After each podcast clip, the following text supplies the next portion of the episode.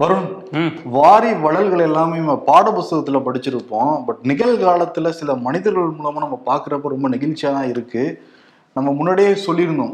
மதுரையை சேர்ந்த ஆயு பூரணம் அம்மாள் இவங்க வந்து மதுரை இந்த கொடிக்குளம் அந்த கிராமத்துக்கு அரசு வந்து பள்ளி அமைக்கிறதுக்கு ஏழு கோடி ரூபாய் மதிப்புள்ள லேண்ட் வந்து கொடுத்துருக்காங்க அப்படின்னு. இப்போ வந்து தொண்ணூத்தோரு சென்ட் அதோடைய மதிப்பு மூணு கோடி ரூபாய். அதையும் இப்போ அதே பள்ளிக்கு எக்ஸ்ட்ரா வந்து கொடுத்துருக்காங்க. எவ்வளோ பாராட்டு எவ்வளோ வேணாலும் பாராட்டலாம் அவங்கள. ம் அதுவும் கல்விக்காக வந்து அள்ளி கொடுத்துக்கிட்டே இருக்காங்க. பூரணம் அம்மாள் அவங்க அந்த நிலத்தை வந்து சரியான முறையில் தமிழ்நாடு அரசும் பயன்படுத்துவோம் அப்படிங்கிற உறுதியும் கொடுத்துருக்காங்க. நிறைய குழந்தைகள் வருங்காலத்துல வந்து அவங்க பேர் சொல்லிக்கிட்டே இருப்பாங்க. ஆமா அவங்களுடைய மகளின் சார்பாக ஜனனியின் சார்பாக தான் வந்து கொடுத்துருக்காங்க. ம். இப்பதான் குடியரசு தினத்தன்று அவங்களுக்கு முதலமைச்சர் கூட்டு பாராட்டலாம் தெரிவிச்சாங்க. இப்போ தமிழ்நாடு முழுக்க அவங்க வந்து பாராட்டிட்டு இருக்காங்க. அவள் விகடனில் அவங்கள பத்தி ஒரு கவர் ஸ்டோரி வந்திருக்கு. ரொம்ப இன்ட்ரெஸ்டிங்கான கவர் ஸ்டோரி படிச்செல்லாம் நெகிழ்ந்து போவோம் நான் படிச்ச ரொம்ப நல்லா இருந்துச்சு. வேணும்னு நிச்சயம் வந்து வீடன் டாட் காம் போய் நீங்க வந்து படிக்கலாம். பிரதமர் மோடி நாடாளுமன்றத்தில் அவர் பேச வைக்கணும்னா எதிர்க்கட்சிகள்லாம் ஒண்ணா சேர்ந்து நம்பிக்கையில்லா தீர்மானம் கொண்டு வந்து அதுக்கு பிறகு ஒரு மணி நேரம்லாம் பேசுவாரு. ம். ஆனா இப்ப தேர்தல் வந்துருச்சா இல்லையா? யாரும் கூப்பிடாமலே அவரே வந்து பேசியிருக்காரு நாடாளுமன்றத்துல மக்களவையில. கிட்டத்தட்ட ஒன்றரை மணி நேரம் பேசினதா வந்து சொல்றாங்க. முக்கியமா என்னன்னா பத்தாண்டுகள் என்னென்ன சாதனை பண்ணிருக்கோங்கிறத சொல்லிட்டு எதிர்க்கட்சிகளை ம். ஒரு பொதுக்கூட்ட மேடையில திட்டுற மாதிரி வந்து உண்டில்லன்னு வந்து கிழிச்சு தொங்க விட்டுருக்காரு.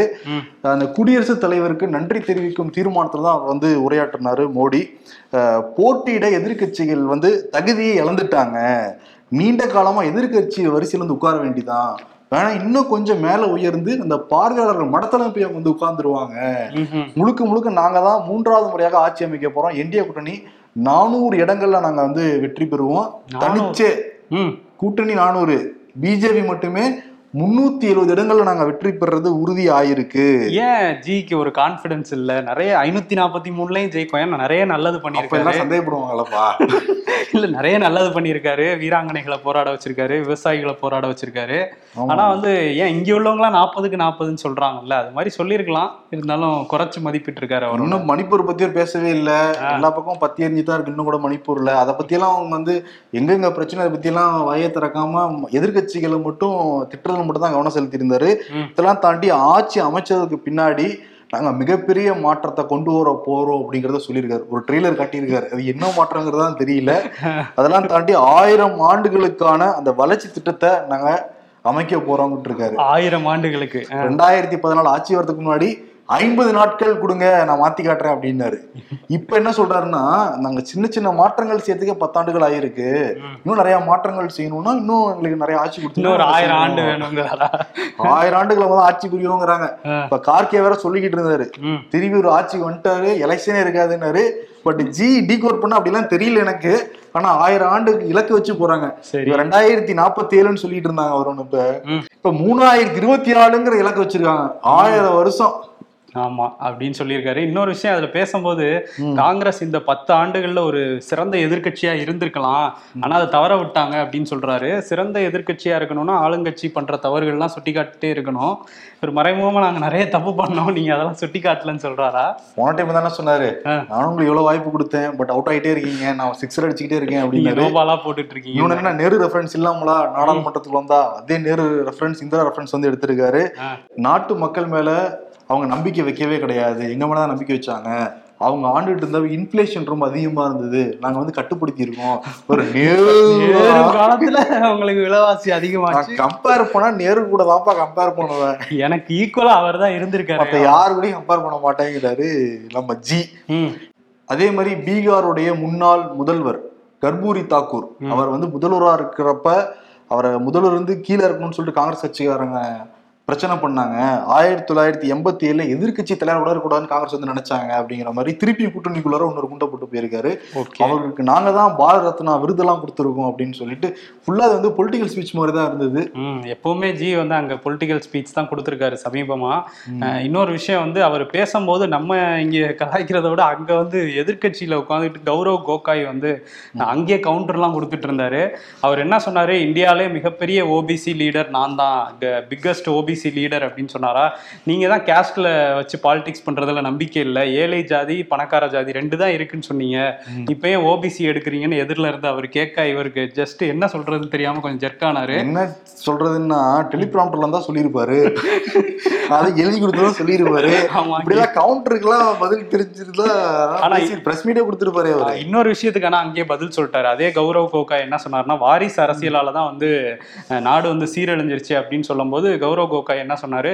உங்க கூட கூட்டணியில இருக்கிற தேசியவாத காங்கிரஸ் அஜித் பவார் வாரிசு அரசியல்வாதி லோக் ஜன்சக்தி பார்ட்டியில சிராக் பஸ்வான் அரசியல்வாதி வாரிசு அரசியல்வாதி ராஜ்நாத் சிங் பையன் எம்எல்ஏ பிசிசிஐயில் அமித்ஷா பையன் இருக்கான்லாம் சொல்ல அங்கிட்டு கத்திட்டே இருக்காரு அவர். பியூஷ் கோயிலே வாரிசு அரசியல் தானே? ஆமா, அதுக்கு- பின்னாடி தானே உட்காந்துருக்காரு அவரு அதுக்கு பதில் சொல்லிட்டாரு. ராஜ்நாத் சிங்கும் அமித்ஷாவும் கட்சியை நடத்தல அப்படின்னு சொல்லி சொல்லியிருக்காரு.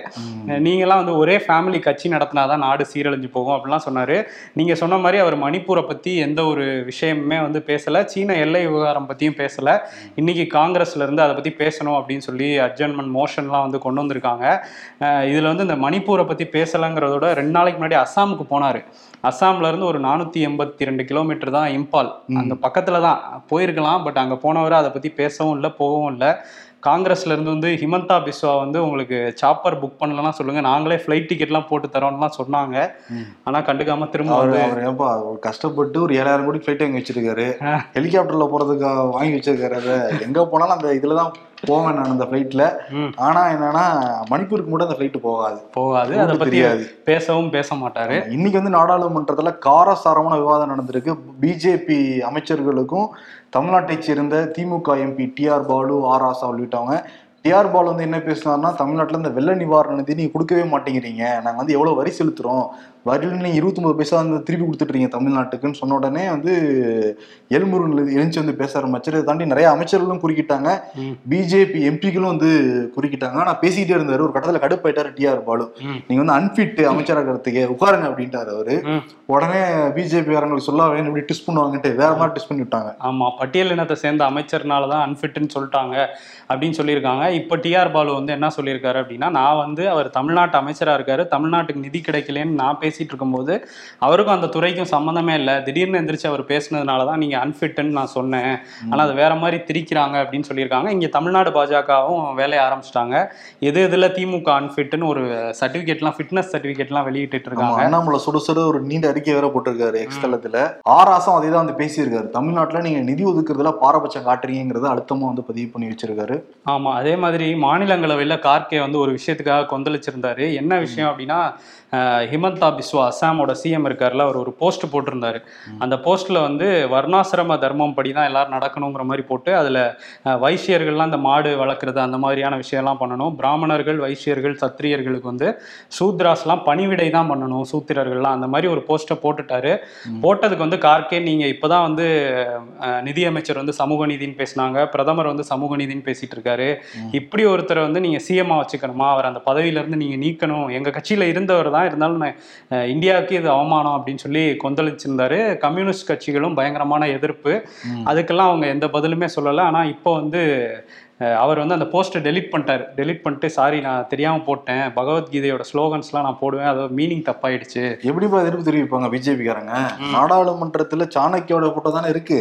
சாணக்கியா வர்ணாசிரமத்தை தூக்கி தான் பிடிச்சாரு. இதை தாண்டி வேற என்ன? இது எடுத்துக்காட்டு தேவை அவங்களுக்கு. ஆமா. அதனால வந்து நிறைய நடந்திருக்கு. அதே மாதிரி வந்து பிஜேபில இருந்து திரும்ப ஆரம்பிச்சிருக்காங்க. இந்தியாவை வந்து பாரத்னு மாத்தணும் அப்படின்னு சொல்லிட்டு கோரிக்கை வச்சிருக்காங்க.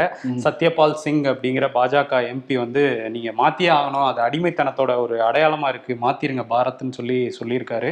ஓகே. உத்தரகாண்ட் மாநிலத்தில் இன்னைக்கு சட்டமன்றத்தில் பொது சிவில் சட்டத்தை வந்து தாக்கல் பண்ணியிருக்காரு. அந்த மாநிலத்தோட பிஜேபி முதலமைச்சர் புஷ்கர் சிங் தாமி இதுக்கு எதிர்க்கட்சியான காங்கிரஸ் வந்து கடுமையான கண்டனங்கள் உள்ள இருந்தே பதிவு பண்ணிட்டு இருந்தாங்க. சட்டமன்றமே ஒரு மாதிரி பரபரப்பாக தான் இருந்தது. உத்தரகாண்ட் தலைநகர் டேராடூன்ல நூற்றி நாற்பத்தி நாலு தடையுமே போட்டிருந்தாங்க.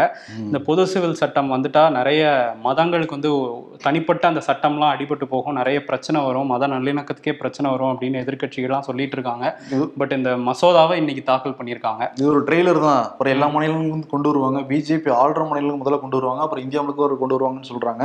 முக்கியமா தமிழ்நாடு மு க ஸ்டாலின் நாங்க காலடி எடுத்து வைக்க விட மாட்டோங்கிறத சொல்லியிருக்காரு. மம்தா அதே தான் வந்து சொல்றாங்க. பொறுத்திருந்து பார்ப்போம். இன்னொரு பக்கம் இடி. அரவிந்த் கெஜ்ரிவால். ஆமா. நேத்து தான் சொன்னாரு. வீட்டு முன்னாடியே உட்காந்துருக்காங்க. குற்றப்பிரிவு போலீஸாரு. நகரவே மாட்டேங்கிறாங்க அப்படின்னு பேசிக்கிட்டு இருந்தாரு. இப்போ உதவியாளர் வீட்டுக்கெல்லாம் இடி ரைடு அனுப்புறாங்க. ஆமா அவரோட பிஏ வீட்டுக்கு வந்து இடி ரைட் போயிருக்கு. அதே மாதிரி என்டி குப்தா அப்படிங்கிற ஆம் ஆத்மி எம்பி வீட்லயும் ரைட் நடந்துட்டு இருக்கு ஆம் ஆத்மி தொடர்புடைய நிறைய பேர் வீட்டில் வந்து இடி ரைட் நடந்துட்டு இருக்கு நேத்து தான் சொல்லியிருந்தாங்க. ஆம் ஆத்மி மினிஸ்டர் அதிஷி அப்படிங்கிறவங்க வந்து நாங்க சில தகவல்களை நாளை காலையில பத்து மணிக்கு இடி தொடர்பா வெளியிட போறோம் அப்படின்னு சொன்ன உடனே இன்னைக்கு காலையில ஆறு மணில இருந்தே ரைடு ஆரம்பிச்சிருச்சு. அவங்களும் வந்து பத்து மணிக்கு ஒரு ப்ரெஸ் மீட் கொடுத்துருக்காங்க. அதுல என்ன சொல்லியிருக்காங்கன்னா ரெண்டு வருஷமா பல தலைவர்கள் வீட்டில் நடத்துனாங்க. ஒரு எவிடன்ஸ் கூட இப்போ கூட எடுக்க முடியல. இதெல்லாம் வந்து அரசியல் பழிவாங்கல் தான் சொல்லிட்டு அவங்க என்ன சொல்லியிருக்காங்கன்னா இந்த சிசிடிவி கேமராவில் ஆடியோவோட சேர்த்து இடி வந்து என்ன விசாரிக்கிறாங்கங்கிறத எல்லாத்தையுமே வந்து ரெக்கார்ட் பண்ணணும் உச்சநீதிமன்ற உச்சநீதிமன்ற உத்தரவே இருக்கு. ஆனா இவங்க வந்து அந்த ஆடியோலாம் டெலீட் பண்ணிட்டாங்க. வெறும் சிசிடிவி வீடியோ காட்சிகள் மட்டும்தான் இருக்கு. ஆடியோ ஃபுல்லா டெலீட் பண்ணிட்டாங்க. டெல்லி மதுபான கொள்கை வழக்கு விசாரணையில இதுதான் நடந்திருக்கு அப்படின்னு சொல்லியிருக்காங்க. ஸோ இடி டெஸ்ட்ராய்ஸ் ஆடியோ அப்படிங்கிற ஹேஷ்டேகை இந்தியா லெவல்ல ட்ரெண்ட் பண்ணிட்டு இருக்காங்க எதிர்க்கட்சிகள். பெகாசஸ் எல்லாம் வச்சு எடுக்க முடியாது அந்த ஆடியோவை ஆடியோவை எடுத்தாலும் அவங்க கிட்ட தான் போகும். ஆமா. இல்ல இல்லைன்னு தான் சொல்றாங்க பிஜேபிக்காரங்க. அது கேட்கலாம்லாம் சொன்னாங்களா அப்படிதானே? இல்ல இடி வந்து தன்னாட்சி அமைப்புங்கிறதுனால அது அவங்க தான் அவங்க இப்போ பதில் சொல்லுவாங்க அதுக்கு. அது என்ன இடி வச்சு இப்ப நிறைய ஃப்ராட்லாம் நடக்க ஆரம்பிச்சிருக்காங்க இடி ரொம்ப நேர்மையா நடக்கிறாங்க ரொம்ப ஸ்ட்ரிக்டான ஒரு ஆபீசர்ஸ் தான். பட் அவங்க மேல அவதூறு பரப்புற மாதிரி சில எப்படி. அங்கித் திவாரி மாதிரி ஸ்ட்ரிக்டான ஆபீசர்ஸ் ஆமா அங்கித் திவாரி வந்து ஜாமீன் பண்ண வந்து மறுத்திருக்காங்க அங்கித் திவாரிக்கு இன்னைக்கு. இதெல்லாம் என்னன்னா திருப்பூர்ல வந்து நூல் கமிஷன் கடை வந்து நடத்திக்கிட்டு இருக்காரு அங்குராஜ். இவரோட நண்பர்கள் வந்து துரை சுந்தரபாண்டியன் உதயசங்கர் வேல்முருகன் நாலு பேர் நண்பர்கள். அவர் மூலமாக விஜய் கார்த்திக் அப்படிங்கிற நம்பர் நண்பர் வந்து அறிமுகமாயிருக்காரு. இவர் ஆந்திரால வந்து கட்டுமான தொழில் வந்து செய்யறாராம் தமிழ்நாட்டுல நிறைய இடங்கள்ல கட்டுமானம் பண்ணிக்கிட்டு இருக்காராம். ஓகே. உடனடியா வந்து பணம் தேவைப்பட்டிருக்கு. அவருக்கு அது ரொக்கமா தேவைப்பட்டிருக்கு. விஜய் கார்த்திக் என்ன சொல்லியிருக்காருன்னா அங்குராஜ் கிட்ட நீங்க ரொக்கமா பணத்தை எவ்வளவுனா ஒரு கோடி அறுபது லட்சம் நீங்க எடுத்து வச்சிருங்க டேபிள்ல. நான் சொல்ற ஆளுக்கு நீங்க பணத்தை கொடுங்க. கொடுத்த சில மணி நேரங்கள்ல உங்களுக்கு அதை டபுளா நான் போட்டுருவேங்க வங்கி கணக்குல அப்படின்ட்டு இருக்காரு. எதை நம்பின அங்குராஜ் வந்து தெரிஞ்சவங்க கிட்ட நண்பர்கள்ட்ட சொந்தக்காரங்கிட்ட எல்லாம் வாங்கி ஒரு கோடி அறுபது லட்சம் கரெக்டும் பண்ணிட்டாரு. பண்ணிட்டு வீடியோக்கெல்லாம் காமிச்சிருக்காரு விஜய் கார்த்திக் கிட்ட ஆ. பாத்தீங்களா? இருக்கு அப்படின்னு சொன்னோடனே ஓகேங்க எங்க ஆட்கள் வந்துருவாங்கன்னு சொல்லி வச்ச உடனே ஒரு அடுத்த சில மணி நேரங்கள்ல நாங்க இடி ஆபீசர் ம்ஹும். உங்க கடையில சட்டவிரோதமா பணம் புழங்குதுன்னு நாங்க கேள்விப்பட்டோம். கோபம் பிடிச்சி வந்திருக்கணும்னு ஆடி போயிட்டாரு. அவங்க தான் முன்னாடி சொல்லி தான் அனுப்புறது. இருக்கிற பணத்தை ஹார்ட் டிஸ்க சிசிடிவி எல்லாத்தையும் எடுத்துட்டு போயிட்டாங்க. நீங்க வந்து சென்னை பிப்ரவரி ரெண்டாம் தேதி வந்து வாங்கிக்கோங்கன்னு சொல்லிட்டு கிளம்பிட்டாங்க. அதற்கு பிறகுதான் நண்பர்கள்ட்ட சொல்லியிருக்காரு நண்பர்களே அவங்க ஃப்ராடுக்காரங்கப்பா அமலாக்கத்துறை. போலி அமலாக்கத்துறை. அதிகாரிகள். அப்படிதான் சொல்றேன். அமலாக்கத்துறை நேர்மையானது இப்பதான் தெரியும். ஆனா இது இடி சீசனா இருக்கானா ஆளாளுக்கு இடின்னு கிளம்பிட்டாங்க போல. அப்புறம் காவல்துறையில புகார் கொடுத்து நான்கு தனிப்படை அமைச்சு. இப்போ வந்து ஒரு அஞ்சு பேர் அரெஸ்ட் பண்ணிருக்காங்க. ஓகே. விஜய் கார்த்திக் நரேந்திர நரேந்திர நாத் நரேந்திர நாத்தா விஜய் சேகர் லோகநாதன் அஞ்சு பேர் மேல வழக்கில் பயப்பட்டு அவங்க கிட்ட இருந்து ஒரு எண்பத்தெட்டு லட்சம் அப்புறம் பொருட்கள் ஒரு கோடி எல்லாம் கைப்பற்றிருக்காங்க எவ்வளவு பேர் அடிச்சாங்கன்னு தெரியல இடி பேரை சொல்லி. இடி இடியே அடிச்சிட்டு இருக்காரு. இங்க ஒருத்தர் அங்கித் திவாரின்னு ஒருத்தர். இடி பேரை சொல்லி பேரை சொல்லி எல்லாம் அடிக்கிறாங்க. என்ன இது கொடுமையா இருக்கு இந்த நாட்டுல? இன்னொரு கொடுமை என்னன்னா கொடுமை இல்ல ஒரு நியூஸ் நடந்திருக்கு. அதை பார்த்தோன்னா கொஞ்சம் ஷாக்கிங்கா தான் இருந்துச்சு. பாஜக எம்பிக்கு ஆறு மாத சிறை தண்டனை வந்து விதிச்சிருக்காங்க. செக் பண்ணியோ நல்லா செக் பண்ணிட்டு தான் ப்ரோ வந்தேன். ஆறு மாசம் ப்ரோ காங்கிரஸ்ல இருந்தப்போ பண்ண தப்பு தான். ஆமா அது வந்து என்னன்னா ரி- ரிதா பகுகனா ஜோஷி அவங்க பேரு. அவங்க வந்து என்ன பண்ணியிருக்காங்க ரெண்டாயிரத்தி பன்னெண்டுல அந்த தேர்தல் ஆணையம் ஒரு டைம் கொடுத்துருப்பாங்களா அதுக்கப்புறம் பிரச்சாரம் பண்ணக்கூடாது தேர்தலுக்கு ஒரு நாள் முன்னாடி. அதுக்கும் தாண்டி இவங்க பிரச்சாரம் பண்ணிட்டு இருந்திருக்காங்க.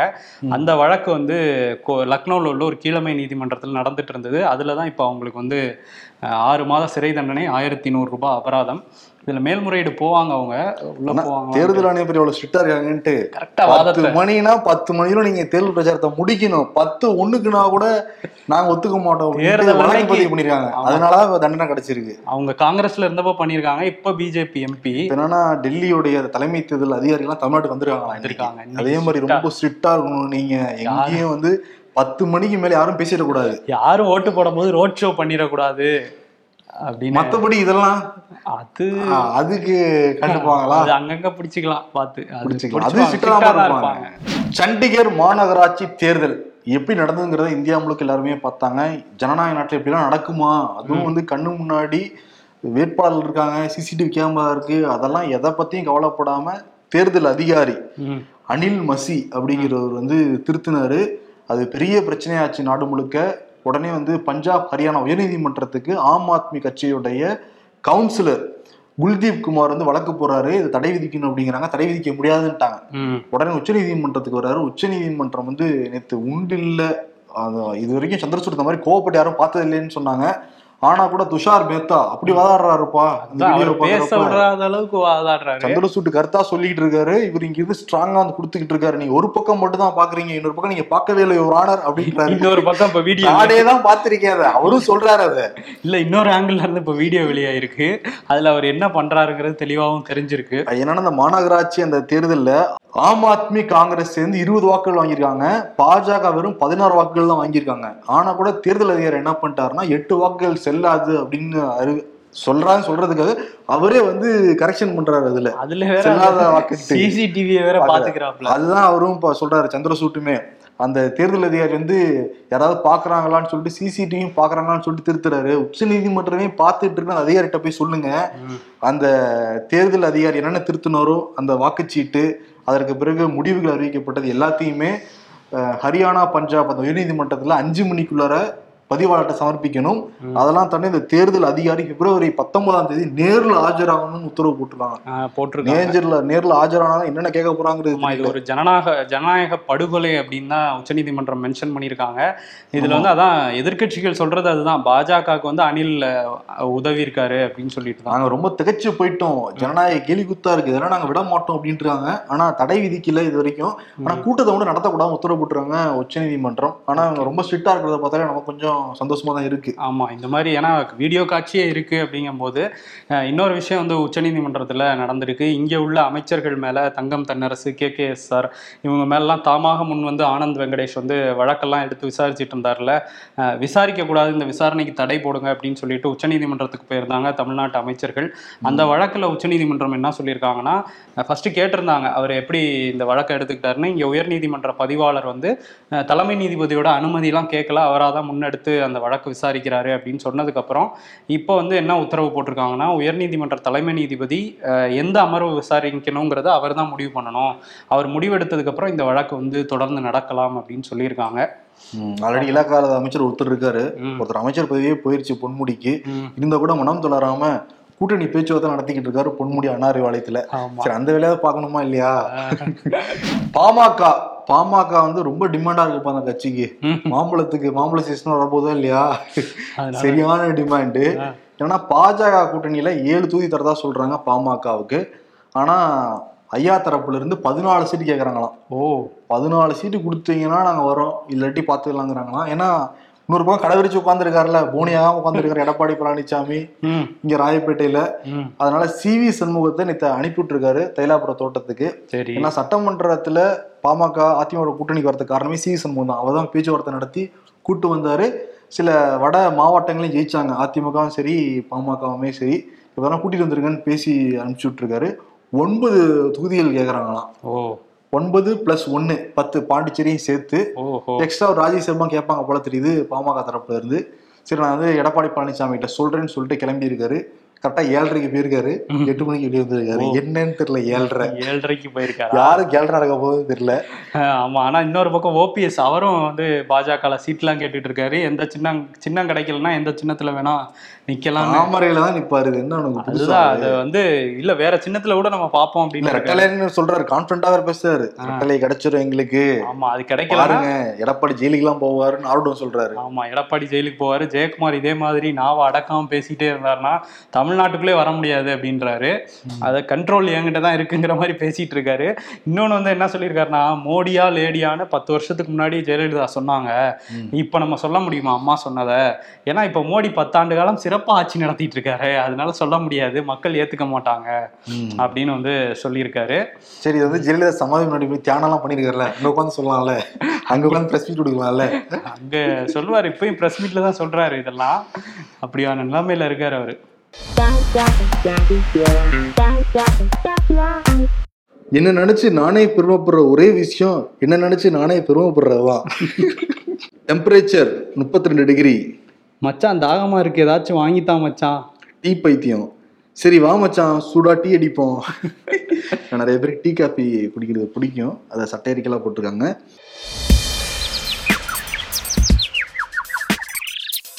நேருவின் பன்னெண்டு ஆண்டு கால ஆட்சியில் விலைவாசி உயர்ந்து கொண்டே சென்றது மோடி. இன்னும் அதே பன்னெண்டு ஆண்டு காலமா? குடும்ப அரசியலை நாங்கள் அடியோடு வெறுக்கிறோம் அண்ணாமலை. எடியூரப்பா குடும்ப அரசியல் அதுல வருங்களா? அரசியல்ல இதெல்லாம் சாதாரணமாப்பா. வருண் ம். மோடி கொடுத்துடலாம். ஆக்சுவலி நம்ம நேத்தே கொடுத்துருக்கணும். அஞ்சு மணிக்கு தான் பேச ஆரம்பிச்சாரு. வெள்ளச்சாமி பாட ஆரம்பிச்சாரு. பாடி முடிகிறதுக்கே நம்ம ஷோ டைம் வந்துருச்சு. அந்த அளவுக்கு ரொம்ப ஒரு நீண்ட நெடிய உரை. ஆமா பேசிக்கிட்டே இருந்தாரு. என்ன சொல்றாரு? ஆயிரம் ஆண்டு காலம் நாங்க தான்ப்பா. நாங்க தான் பிரதர் வாங்க பிரதர் அப்படின்னு கூப்பிடுறாரு. அவரோட பார்வை ஃபுல்லாவே இந்த ஒத்தையடி பாதையில எல்லாம் போவாங்கல்ல. ஒத்தையடி யாருமே குறுக்க வருக யாருமே இல்ல. அவர் மட்டும் தான் போய்கிட்டு இருக்க மாதிரி அதுவும் அஸ்ஸாம் வரையும் போனவரே பக்கத்துல உள்ள மணிப்பூர் தெரியல அவருக்கு. அந்த அளவுக்கு ஒரே பக்கமா தேர்தலை நோக்கி போயிட்டு இருக்காரு அதான் ஒத்தையடி பாதையில ஒத்தையில போறவரே. அதை விருதை கொடுத்துடலாம். ஒத்தையடி பாதையிலங்கிற விருதை மோடி கொடுத்துட்டு விடைபெறுகிறோம். நன்றி வணக்கம். நன்றி.